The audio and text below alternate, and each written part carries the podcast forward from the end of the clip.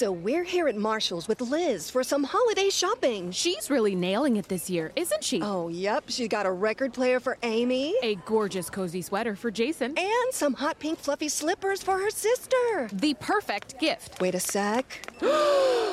She's getting a pair for herself. Well, with prices this good, it would be rude not to. You know what? She totally deserves it. Oh, totally. Happy holidays, everyone. See you at Marshall's. Fabulous brands. Feel good prices at, At Marshall's. Marshall's. So hello everyone and welcome to another episode of Fitness Mindset Podcast. In this podcast, I'm really happy to announce you that I'm having a special guest, Dr. Cecilia Lopez.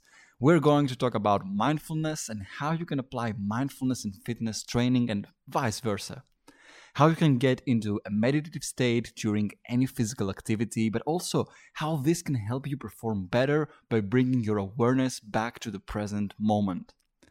But the most important, how you can apply these principles and can positively impact and affect your mental health and your life. Dr. Cecilia Lopez has been practicing therapy for nine years in California's South San Francisco Bay Area. She has a doctorate and master's degree in counseling psychology and is a licensed marriage and family therapist. She's keen on using cognitive behavioral therapy and mindfulness practice to assist others with creating their ideal life. She helps people with mental, emotional, and behavior related challenges, especially those related to anxiety and anger. Her passion for helping others and her energetic and playful personality provides an ideal blend for promoting the improvement and awareness of mental health.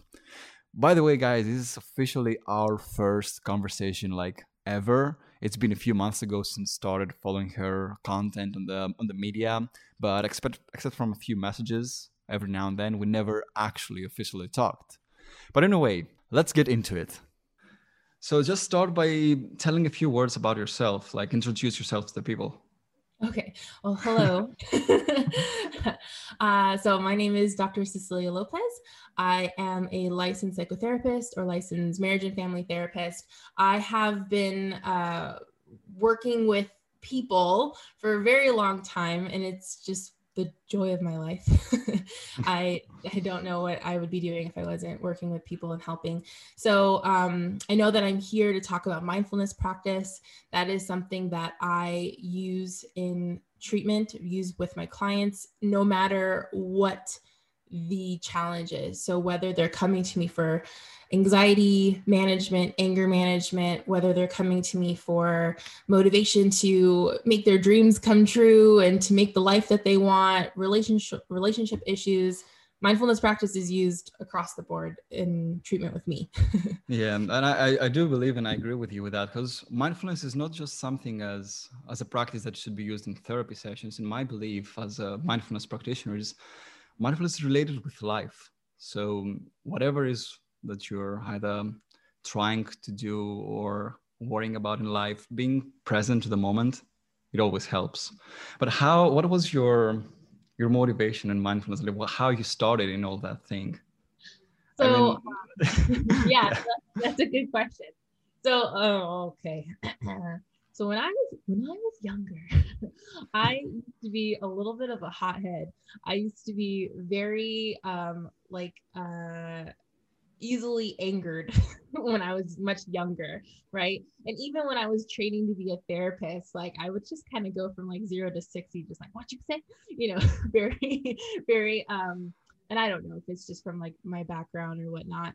And so when I when I don't know exactly how I came across the word mindfulness, it was probably just like on YouTube or like a TED talk or something.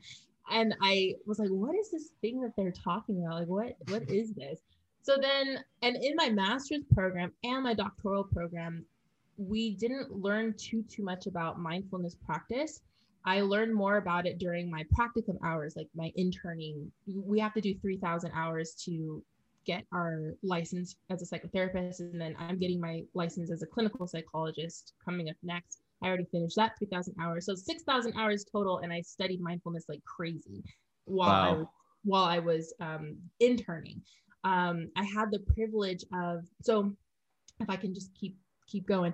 Um, so dialectical behavioral therapy is one of the uh, theories we use or a therapist can use if they want to, if it resonates with them. And part of DBT is a mindfulness component. Uh, Dr. Marsha Linehan, the woman who created DBT, she studied mindfulness practice Mhm. and brought it and kind of, you know, created this whole new theory that's based off of cognitive behavioral therapy.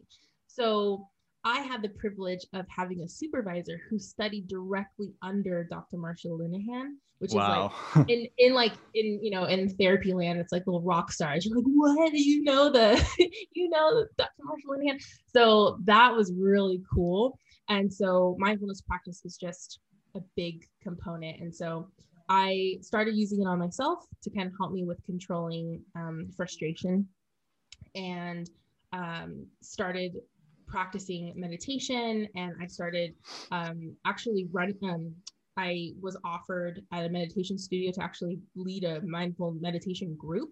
So then I was like, all right, well, now I really need to be good at this. So I started training and practicing even more so that I can, you know, help as so you're gonna use it in your for your clients and for your work. Yeah, Yeah. Really Um, interesting. then- yeah. And then I just got a lot of training, you know, running DBT groups and learning how to guide meditation and, and learning how to teach people how to utilize mindfulness for things like emotion regulation, pain management, cravings for substance use, and things like things of that nature.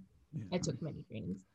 I know that's kind of out of the um, of the whole context of this episode, but as you said it, do you believe like mindfulness might be the answer to solve of the the majority of all these um, issues, mental issues that people have?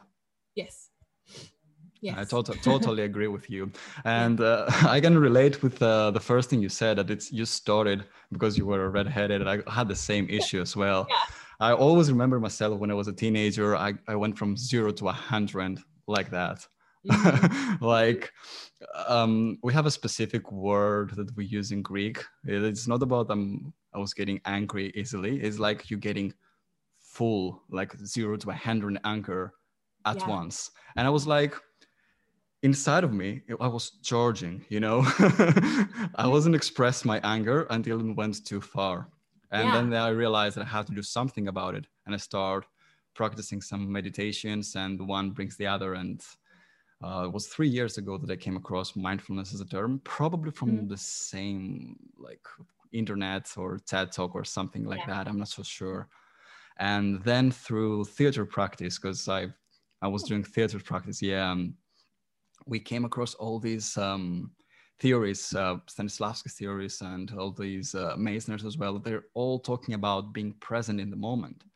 So it was really easy for me to connect the dots and realize all the, um, the similarities between acting and mindfulness and then mindfulness and life and uh, Yeah. yeah.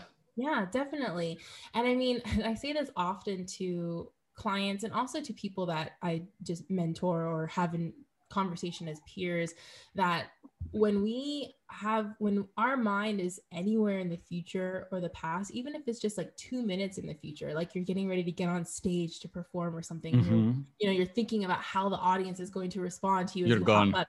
it's like yeah you're you're no You're longer yeah in in the present moment and it's kind of like you're you're you're not in you're in realms that don't actually exist right like Yeah. the future is not here the past is gone and our bodies are like our little humble like helpers right and so the body constantly wants to provide you whatever you need in the moment so that you can stay alive stay safe Mhm. so if we're thinking of the future or the past how confusing is that for the body right Also, another Like- thing uh, is like thinking in the future, you're worrying about something that your present self may not be able to deal with, but your future self maybe. yeah You don't know that. You don't have the strength, wisdom, or anything that your future self will have. So yeah why you're worrying about something that it's not about now? but yeah, anyway. Yeah, So- and it's also trusting that you'll be able to handle anything in the moment. So it's just Mhm, like mhm. you don't need to prepare for that. like just Yeah. trust that it's gonna you're gonna figure it out when it comes, if it even comes the way that you're imagining it to. Totally agree with. people, They imagine the future, and then when that that scene actually comes to present, it's like completely nothing like they imagined at all. So, based on your experience uh, personally and with in your work, what do you believe is the is the issue why we're so trapped in this future projection or post traumas and we are so distracted from the present moment as collectively as generation Oh, big question. yeah sorry So- to put you on the line for that no, it's okay. Hold on, let me gather myself. I'm gonna divide your question up into two. So we'll start with future. Well, hmm.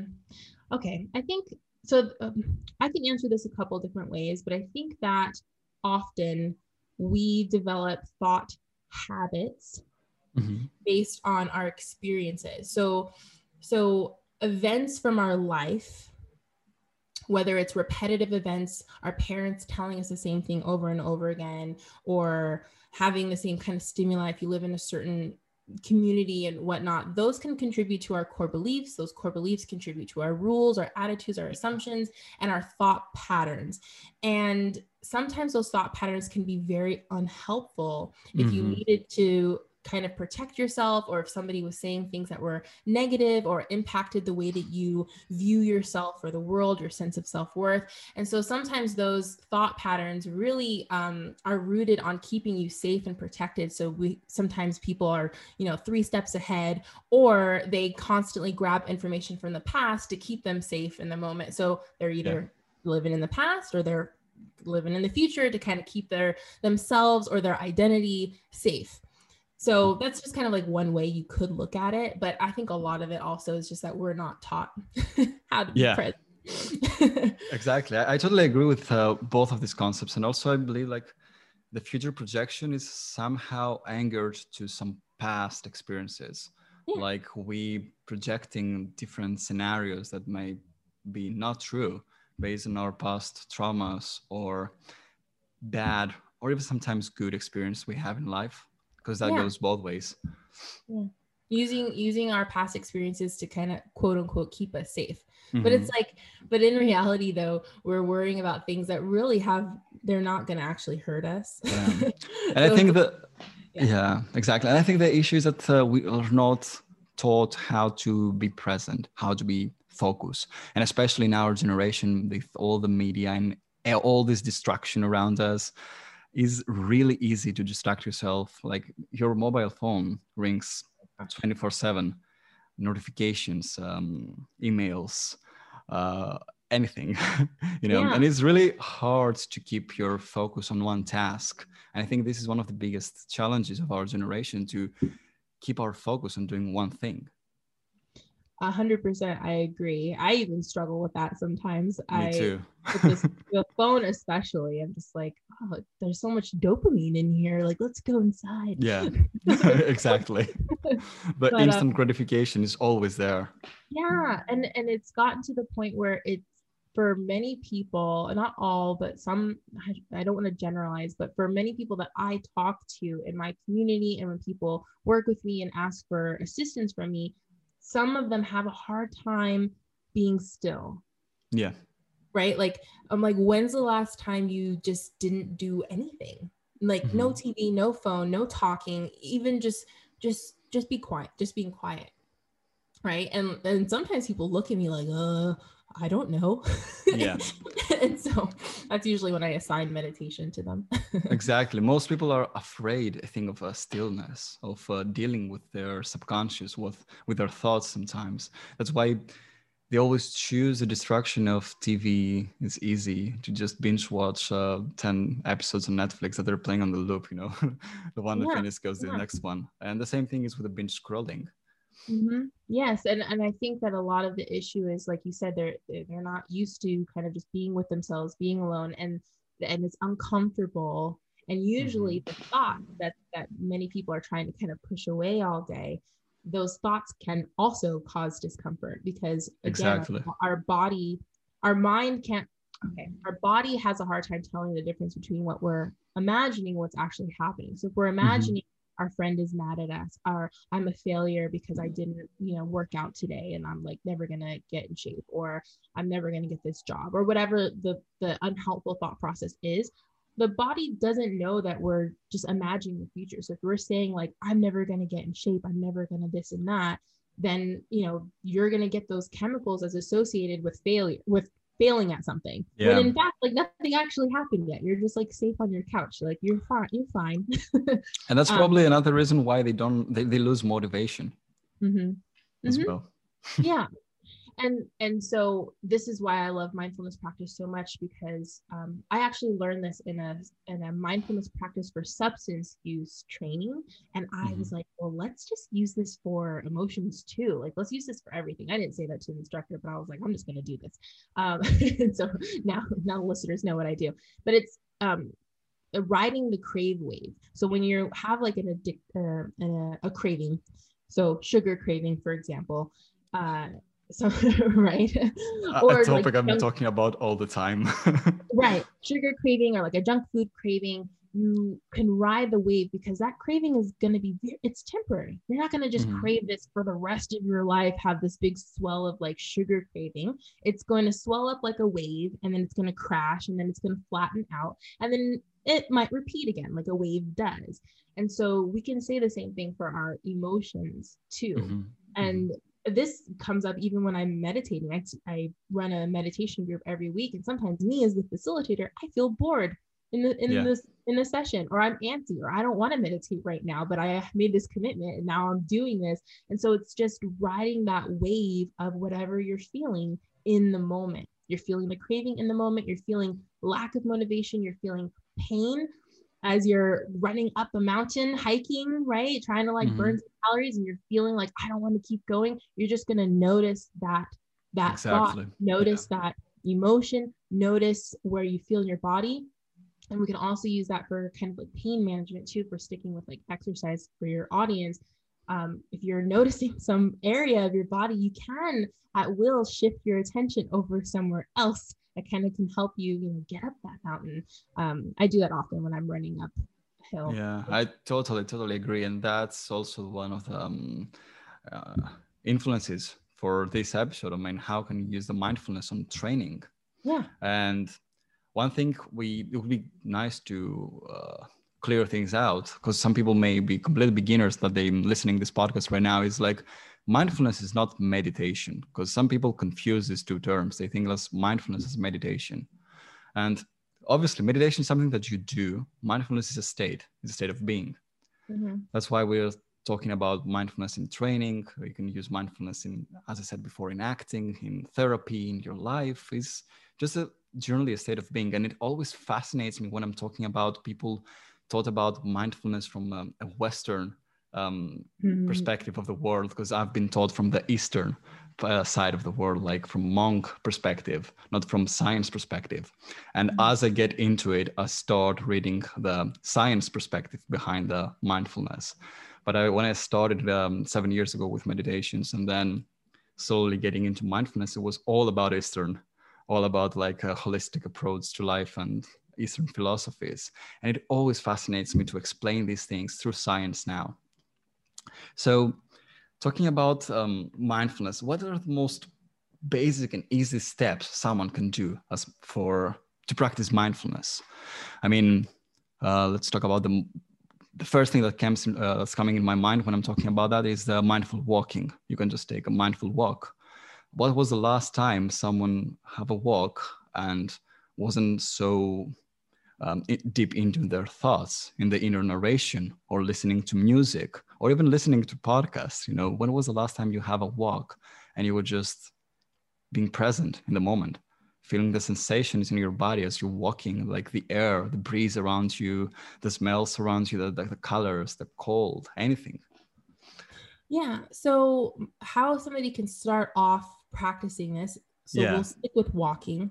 It, so, a way to practice, emphasis on the word practice, is you can practice this by you by paying attention non-judgmentally In the present your- moment. to your various but starting with your senses so like you said so you could start off with a walk and and very passively noticing what you see right and you can Mhm. kind of stick with that as soon as a thought comes in which they will there's no problem so that's one of the big components of mindfulness practice is no judgment because judgment is a thought process right Exactly, yeah. and The so- inner narration.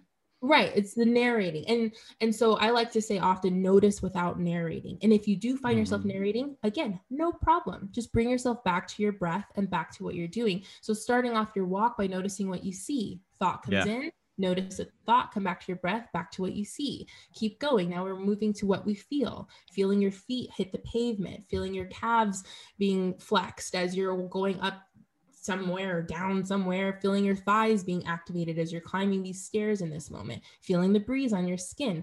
Thought comes in, notice the thought, come back to your breath, back to noticing what you feel. Go to what you smell, what you hear. I personally like sticking with what I hear. It feels nicer to me. I don't know, I like it.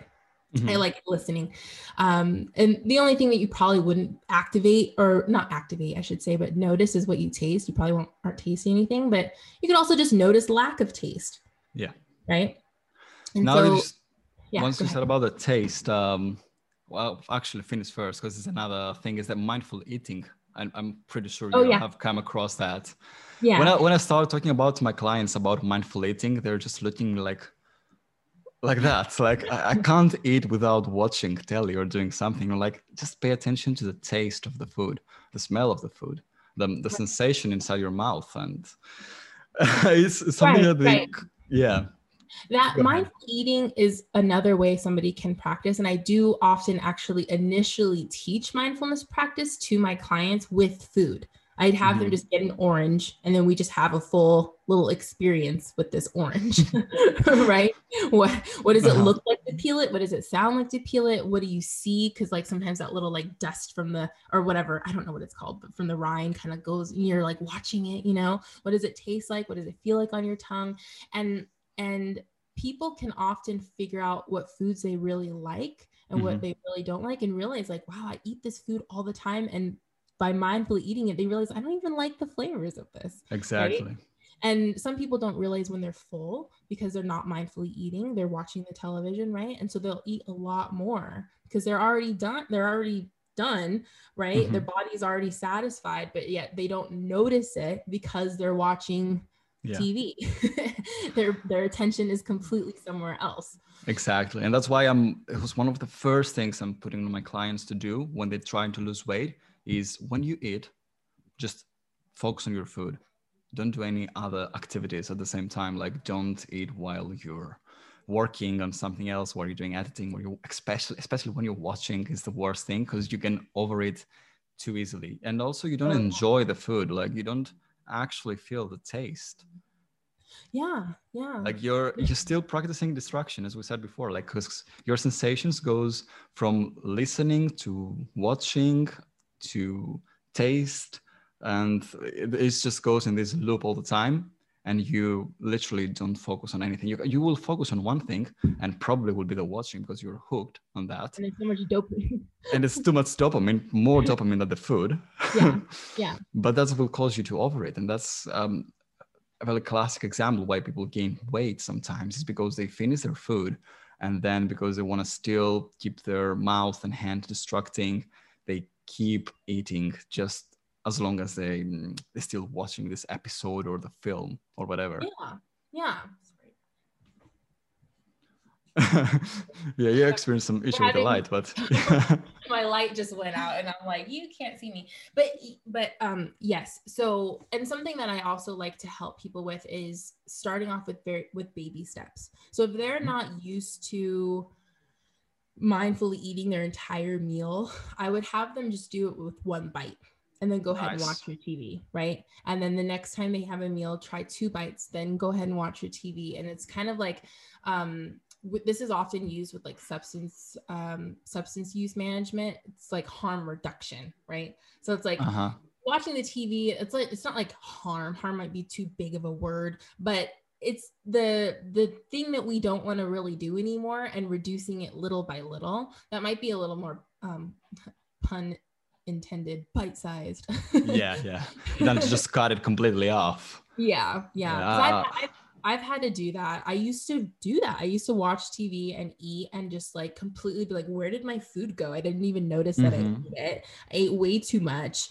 Um, and so I, I had to go like little by little. And so it works a little bit better than cold turkey, although you can do that too. Just yeah just completely like get your put your TV outside or something. exactly because i've still i'm still doing these mistakes sometimes as well Yeah. but I've just realized that I don't enjoy my meal as much when I'm doing that as I, if I would just pay attention to my meal. So lately, when I'm try- when when I'm about to do that, I'm just trying to bring my attention back to the moment and ask myself, what will make me enjoy more of the food? Watching this episode or just mindfully eating? And this so kind of helps me sometimes. Well, obviously, when you're too busy, yeah, you will still do that. But even if you do like one mindful meal a day, it's still a big win. Totally, 100%. And and even if you practice mindfulness throughout the day, just like five seconds here, five seconds there, five seconds here, five seconds there. Mm-hmm. When you add that all together at the end of the day, you spent a huge chunk of your day in Exactly. In the moment, right? So it's like I I often encourage people to not be hard on themselves if they find themselves deep in thought, distracted. Oh, I went down a 2-hour TikTok rabbit hole Yeah. or something. Like it's fine. It's no there's no there are no problems. Just as soon as you notice that that's happening, be easy on yourself, come back to your breath, back to doing whatever it is that you actually want to do at that time and then doing it Mhm. mindfully. Just uh, one thing they should think about, and everyone that uh, listening to this right now, just think about that. Like, you've been practicing distraction for the past 25 years of your life, 20 years of your life, 30 years of your life, 40, I don't know. How do you expect your mind to be mindful, to be present in a month or in Right. two months or even in a year? It takes time, but baby steps will get someone there that's exactly what you said and I've, I've seen this in, in myself i'm seeing this in my clients and i'm seeing this in people that are practicing mindfulness all the time like they start by five minutes by 10 minutes by an hour of the day or and it goes on so even if you have like one mindful walk and one mindful meal a day all this adds up which brings me to the next point that is about mindful training now think about if you just be in this flow state in your training, even if it's a gym training or you're doing a sport or anything that you love or running. As you said, you're running up hills. If you just bring your attention to the moment during this training, then not only will you, you will be in this flow state and you will be more productive during this time, you will be stronger somehow. You know, when you pay actual attention to your muscles and you control your bodily emotions, your bodily signals that, oh, I'm, I feel pain now, I should stop, but I can do a few more reps, I can run a hundred more meters and all that. So when you pay this attention, one thing that happens is it makes you more productive in your discipline, even it's gym or martial art or anything. But second thing, you're practicing mindfulness at the same time while you're training. So you add up more time in the total time of the of the day. So it goes vice versa. Yeah, and and so something uh, for your listeners to so it's like how do you get into flow state? Like how do you do that when you're working out? So something that I would suggest is to bring your attention to your breath and Yeah. to belly belly breathe. And you probably do teach like diaphragmatic breathing, Yeah. breathing with your belly, not with your chest. The same thing goes for for being present. I like to say often that our breath is our companion and breathing is our anchor. I say this all the time because it's like you're always breathing, you're always mm-hmm. breathing. But if you mindfully breathe and bring your attention very gently to your belly, your belly's always moving. It's always going in and out automatically, right? Two things that are always happening. We're blinking our eyes and our bellies, you know, like things that are, are easy for us to, I mean, a lot of things are going on automatically, but those are things that we can notice really quickly. Blinking doesn't feel very good to like bring our attention to. The breath is a lot nicer, right? And and so bringing your attention to your belly and and then setting the intention of breathing nice and evenly, right? Bring the air into your belly first. Fill your belly with air first, then your chest second. Deflate your chest, then your belly, belly, chest, chest, belly. And if you if you do this, you might notice that the or your listeners might notice that the workout is going to feel a little bit different than if we're just kind of like go go go go go, totally. right? Yeah. And It feels um, totally different. Yeah. And I know that you, you mentioned earlier, like mindfulness is not meditation and this and that, but like if you did this, you could possibly go into a meditative state while working out. And Right. that's my most like uh, the peak of my point on this. Yeah. Like you yeah. can get into this meditative meditative state while working out, which Mm-hmm. will not only make your workout much more enjoyable, right. more productive, you'll be much stronger, but also is a good way to practice meditation at the same time yes. and to start become more story. present.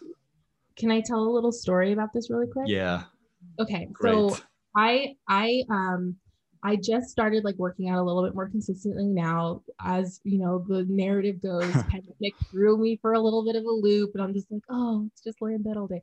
Um, but before the pandemic, I also was like not in the best shape ever, and my Mhm. friends wanted to go on a hike, and I was like, oh my goodness, how am I gonna get up this like? It was Big Sur, like this big old like, it was just straight up this like mountain, right? Uh-huh. And my friends, they're like Orange Theory, CrossFit friends, and they're always just like Oh. lifted weights and and they're so and I'm like there just like, oh, I walked last week, you know, like and but the thing that I had been doing is I had been practicing mindfulness, practicing breath work, and practicing meditation. And that's what I had been doing for months before I went on this like big hike with them. Hmm. And tell me why I got up this mountain so much faster than them. And the reason why I think is because I was paying attention to my breath, I was breathing slow, and I was mindfully listening to the birds. I was mindfully looking at the trees. I was breathing in the air and completely just present with the mountain and with my breath, with myself. And I just zoomed up this mountain. I also experienced asthma and I sometimes have to use an inhaler. I didn't need to use an inhaler the whole time. wow. And I actually had, I actually would run ahead and I had to wait for them to catch up with me. And I had to do that like four or five times. And I was like, it was so weird to me because usually I'm the one that's behind them and they Yeah. have to wait for me. And it was reversed. And they asked me, two of there was three girls, two of them asked me, like, how did you do that? And I said, I meditated while I ran up the mountain. And they like didn't know what that meant. I was like, I meditated. that's so inspiring really and that's proves another point that i'm keep telling my my clients and my audience all the time that you don't need to have like you don't need to be great to start but you have to start from somewhere. And if you just pay attention to your breath you can do it. You, you can Yeah. your your mind is much stronger than your body thinks. You know like your body just giving you signals and excuses to stop but it's uh, something similar to what do you know david goggins? Yeah I- he he's been talking about this mental toughness all the time. He's uh, running like huge marathons. And uh, it's all about that going back to controlling your body controlling this uh, primal beast that we are with the mind. Because the body just feels things and gives the signals to the brain. It's like oh i'm feel scared now. I'm, I'm tired. Oh i have that thought oh um let, let's stop let's stop. It, it, it's it's more than we can do. Let, let's take a breath. Let's let's take a rest. But it's like mindfully acknowledging when these signals are genuine and when they're bullshit. Because sometimes uh, yeah the episode is explicit don't worry about it. Because sometimes they are like they're just excuses. Like they're just we're just so trapped in this um, evolution loop that the the body fears of our survival without without any actual and important reason sometimes. So Right. running a few extra miles won't kill you. What's the worst thing that can happen? Hiking up the hill what's the worst thing that can happen? Well if you actually feel exhausted you will know that. But before this point this is just excuses. And the same thing applies to just working out in the gym you know people most of the times underestimate how many reps do they have in the tank or how many how, how strong their body is because they're so trapped in these uh, bodily signals and the fear of oh i can't do that Yeah, our body is constantly listening to our mind. So if we say, I can't do that, I can't lift that much, or I can't, or, or everybody's going to look at me if I, you know, I don't have the biggest muscles, so I can't lift the weights here. It's like, well, yeah, if you say you can't, you can't. If Exactly, you say yeah. that, if you say that everybody's going to look at you, then you're going to somehow, unbeknownst to you, find evidence that somebody's looking at you. That's what you're Mhm. going to look out for, right? exactly And if you don't have the training yet to train your mind and your thoughts, then go to mindfulness practice, which is paying attention to your breath, paying attention to the present moment, and noticing when your thoughts are there. Because Mhm. if you can notice your thoughts, you're immediately separated from it. Mhm. If you want to get advanced and notice your ego, you're immediately separated from that too. But that's a whole other podcast episode ego. That's true. Yeah.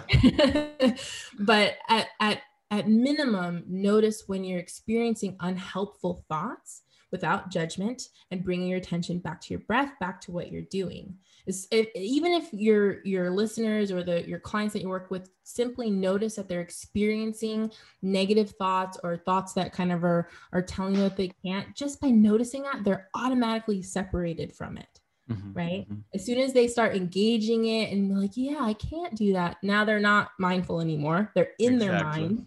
They're in their mind. And now this whole like session is going to be a lot more painful. Mhm. I used to be from a bodybuilding practice, and after the first lockdown, I started practicing more calisthenics and something called movement flow. And what I realized in this movement flow, when I'm trying now to teach people about, it's like non-judgmentally doing the movements. Some of these movements they do look stupid, but why do you call them stupid? Just do them. Right. And it actually is really connected to mindfulness because the movement flow state it brings you close to a meditative state. So I've um, I've made a method calling moving meditation that you get into this movement flow state, but through the movement you're just trying to pay non-judgmentally attention to the movement but Right. without like um, without narrating the movement without thinking ahead of the movement just allow your body to express itself through these movements Yeah. obviously you need to do some um, practice at the beginning like learn a couple movements before you start getting into the flow but once you get into this flow state and once you stop judging the movement stop judging like i look stupid. Oh I, I can't do that. Or this is too difficult. And just allow your body to express. It gets close to a dance form of dance but in a more primal way in a more uh, working out way. Right. Because as soon as we label it as stupid, labeling, it's those are just thoughts. is. Yeah. It's more thoughts right? And and doing something non-judgmentally especially with the body can be so fun. It can be fun. it is right? Um, have you ever I- tried movement flow? I so i am actually taking qigong classes right now. And so one of the classes um shout out to cindy voyages.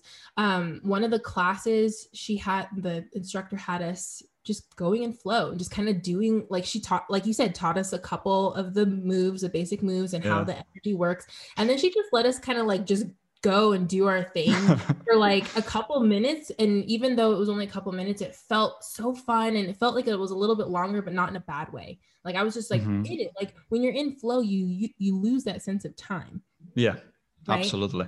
And i had my camera off so i wasn't worrying about anybody looking at me and i just had so much fun just like in my pajamas just kind of like doing my thing in my Mhm. living room and and it was fun. Yeah. Yeah, and that's just the the whole concept behind the movement training that stop judging the movement, and we should not judge the movement because if you look at the nature, no other animal judge the movement of other animals. Not even ourselves. We would never judge a cat by just standing and jumping in the furniture. we'll just laugh. And the Yeah. same thing applies to any other animal. We will never judge the movement of any other animal. So why do we judge the movement of other humans?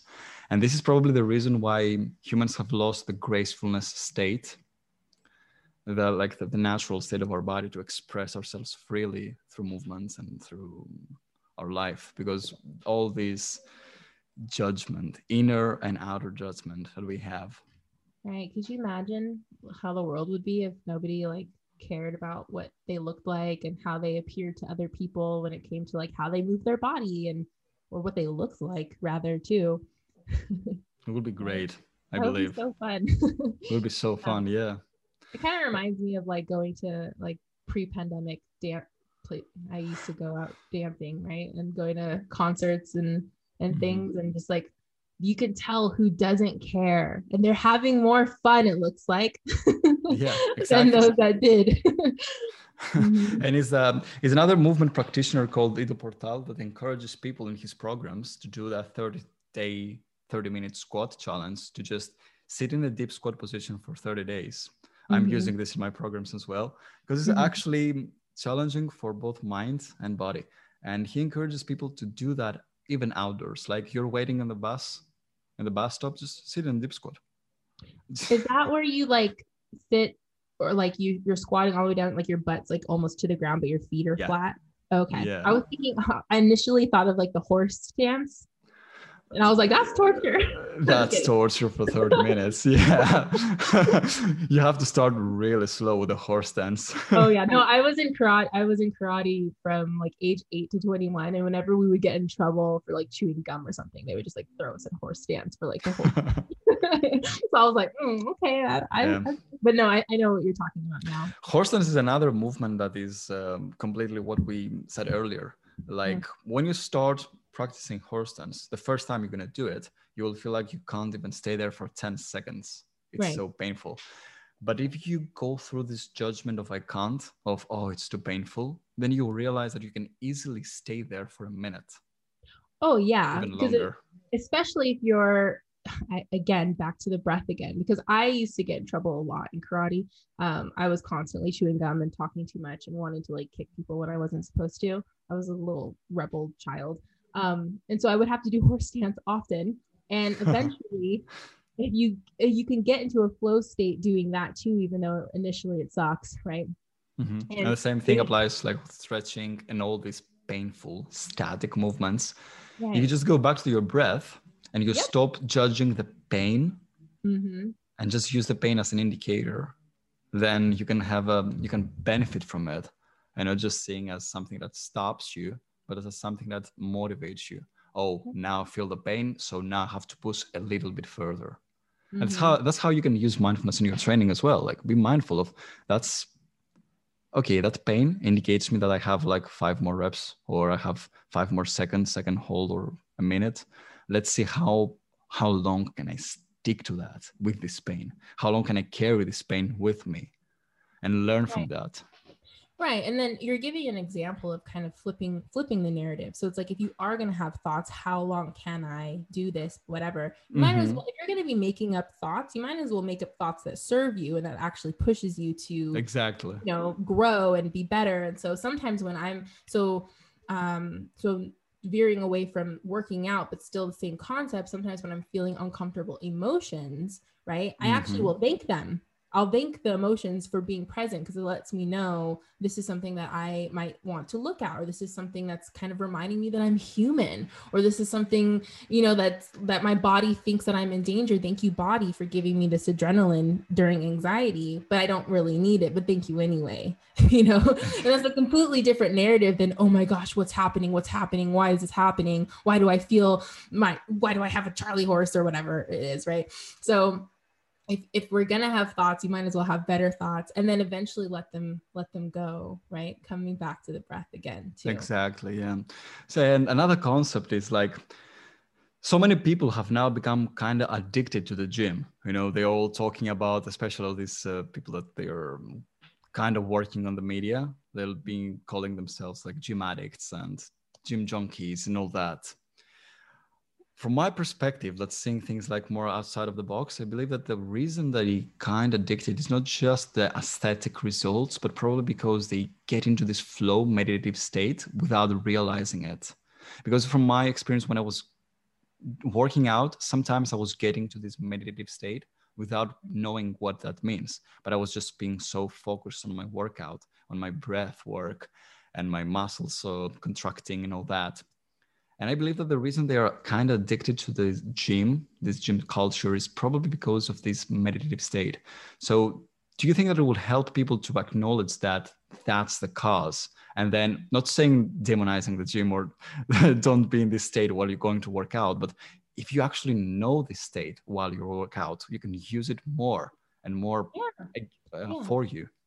Yeah, because if they re- if they can recognize that they're in a flow state and that they're actually doing something that they're losing space and time and that and it's something that's beneficial because you can lose space and time also on instagram and it's not Yeah. probably the most beneficial thing uh, and as long as there's a balance too because i'm not not to demonize going on instagram either right it's just it's Exactly. about- it's about balance uh you and i are like both on instagram um so but yeah if they if they know if they can recognize that like you're saying then yes they can utilize that uh, mindfulness practice in their everyday lives doing other things like you can go into a flow state just taking a shower right Mhm, you can go into a mhm. flow state washing dishes Absolutely. brushing your teeth just walking from one room to the next and you can kind of be in this in this super present space and it feels nice and also they'll be able to meditate better too Yeah, and also it won't actually uh, treat the issue because sometimes people try to escape through this flow state,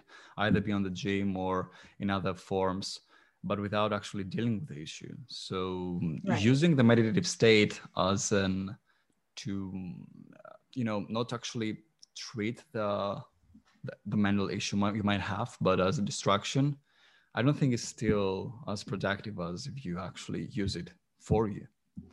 What would you say to people, to these people, as an advice? So it's about intention. So if they're using something to kind of like lose space and time as a form of distraction from some sort of issue or challenge, Mhm. meaning like, so there's a difference between wanting to like go on TikTok to get, you know, a little bit of dopamine and have a little fun versus experiencing anxiety or depression or um, anger and then using that to escape right there's a big difference so it's like that's where it comes back full circle to what we were talking about earlier in this episode about what does it feel like when you're doing nothing when you're absolutely Mhm. just sitting and doing nothing even if you're not in flow just no distractions. Do you feel uncomfortable? Is there something going on? Do you have thoughts that are really dark or unhelpful? Do you experience emotions and body responses that's very uncomfortable? And then do you use something to escape from that? So it's mm-hmm. it's a, a lot of it is about intention. So it's like yes you can use mindfulness practice to move through that or you can use a distraction to distract. Exactly, yeah. right? It's So not what you're doing, but where it's coming from. Right. It's all about intention. And so you could use mindfulness practice to move through that challenge by breathing and recognizing the feelings and the thoughts and not pushing them away because that's that's part of mindfulness philosophy too which you probably have read in like the more eastern um, Mhm. description of surrender completely surrender The surrender. and and in dialectical behavioral therapy bringing this back over over to psychology again in dbt they talk about radical acceptance which is coming from surrendering Mhm. right? It's like it's completely just like, accepting and acknowledging and surrendering to the fact that like right now i don't feel well. Right now i'm I, i'm experiencing a, a lot of rumination of like i can't and i feel depressed and then the depression feels like lack of motivation and feels this and that and you're just completely just acknowledging and mindfully feeling that right versus Absolutely. Yeah. Absolutely. Mhm. Well, well, I think that episode was really helpful in uh, explaining many aspects of mindfulness and many aspects of mental health and how you can use mindfulness in your own benefit to take a different approach to some things in life, even in your training or in your emotions. Yeah Uh, do you have anything else to say as like as a closing? um uh, I think that maybe like um, some book recommendations might be helpful. People are kind of like, how do you, you know, the um, this might sound a lot of people talk about this book, but The Power of Now, I think, is a very good like beginner, yeah. um, uh, or not beginner, like just a, uh introduction. It's just like being present 101. Well, yeah, it was one of the first I started to, to be honest. me too, me Yeah. too. Um, and that book just never gets old, right? It's like Mhm. It- so that's a something that I could recommend that your listeners read. They I think they have it like clips of it on YouTube. I watch Eckhart Tolle uh, talk all the time. Um, Yeah. yeah, so that might be something if people want to understand more about it. to- Absolutely, yeah. So, guys, uh, we, actually both recommend this book. Just if you if you want to get into it and have a taste of how it feels about this whole concept of being back in the present moment, Power of Now is actually is going to help you with that. I remember reading into it um, again, even though the first time I read it was a few years ago, but I remember reading them again when I was start doing my acting lessons because I wanted to bring all this concept back to my back to my mind and it yeah. actually helped me a lot so if you guys you're actors there just read power of now is actually oh, going yeah. to help you as well yes yes for sure definitely so it was it was really nice to have you here and talk to you about all this mindfulness concept i think i couldn't do this episode as good as that without your contribution and thank, thank you. you. a lot um, and also I, I run a free uh, mindful meditation group every week um, so, you know, I don't know, in the show notes, you'll probably put my info and so people can come and yeah, uh, you can also, um, how is your Instagram? Um, oh, yeah. People so, to follow you, uh, how people can find you and yeah. So I'm on um, Instagram, TikTok, and Facebook at Dr. Cecilia Lopez and um, drcecilialopez.com if you want to work with me. So I, I serve people in California, but if you need coaching, I can go outside of California for that.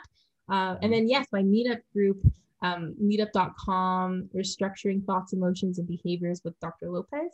And so I have a lot of free groups on there because I want to just help as many people as possible. And not everybody mm-hmm. can afford right now traditional therapy. So that's how I try to give. And also, it's really worth it to give her a follow because she's all the time uploading free content about mindfulness, about uh, beautiful nature, and how you can do how you can actually be mindful in the nature, how you can be present is really useful. Everything that I, when I see stories uh, that you upload or your content, everything is so valuable content out there that you're putting through, and it's for free. So just give her a follow, guys, and it, it will actually help you to understand more concepts about mindfulness. Thank you. I appreciate that so much. So that was it for this episode, guys. I really hope you enjoyed, and we both, I, I know that we both tried our best to help you understand concepts about mindfulness. I know that many of you want to find out more about this relatively new uh, concept of mindfulness, but it's so rewarding. I would suggest you to give it a go and try some of these things that we talked about in this episode. And also, if you want to learn more things about it, don't hesitate to contact me or Cecilia about mindfulness and how you can actually implement it in your life. At the end of the day, we live in the present moment, regardless if we're projecting ourselves in the future or if we think of our past. The only true moment that actually exists is right now. And I think that's probably the most important concept of all these things, of all these principles, regardless if you approach it from a Western perspective, from a science perspective, or from the Eastern, as me, uh, philosophy perspective. What matters is that the only true moment that we live every single day through the course of our life is the present moment. Thank you so much for being here with us. And as a closing, I would like to tell you just try to bring your attention and your life more close to the present moment. Thank you for the support on this podcast and have a nice day. As a social worker, you can become an advocate for those who can't. Earn your master's in social work degree online to learn strategies to connect diverse populations with the critical resources they need to improve their well being, whether it's in a hospital, community service agency, or another setting. What do you think making a difference as a social worker looks like? GCU offers over 240 high quality online programs like this one. Find your purpose at Grand Canyon University. Visit gcu.edu.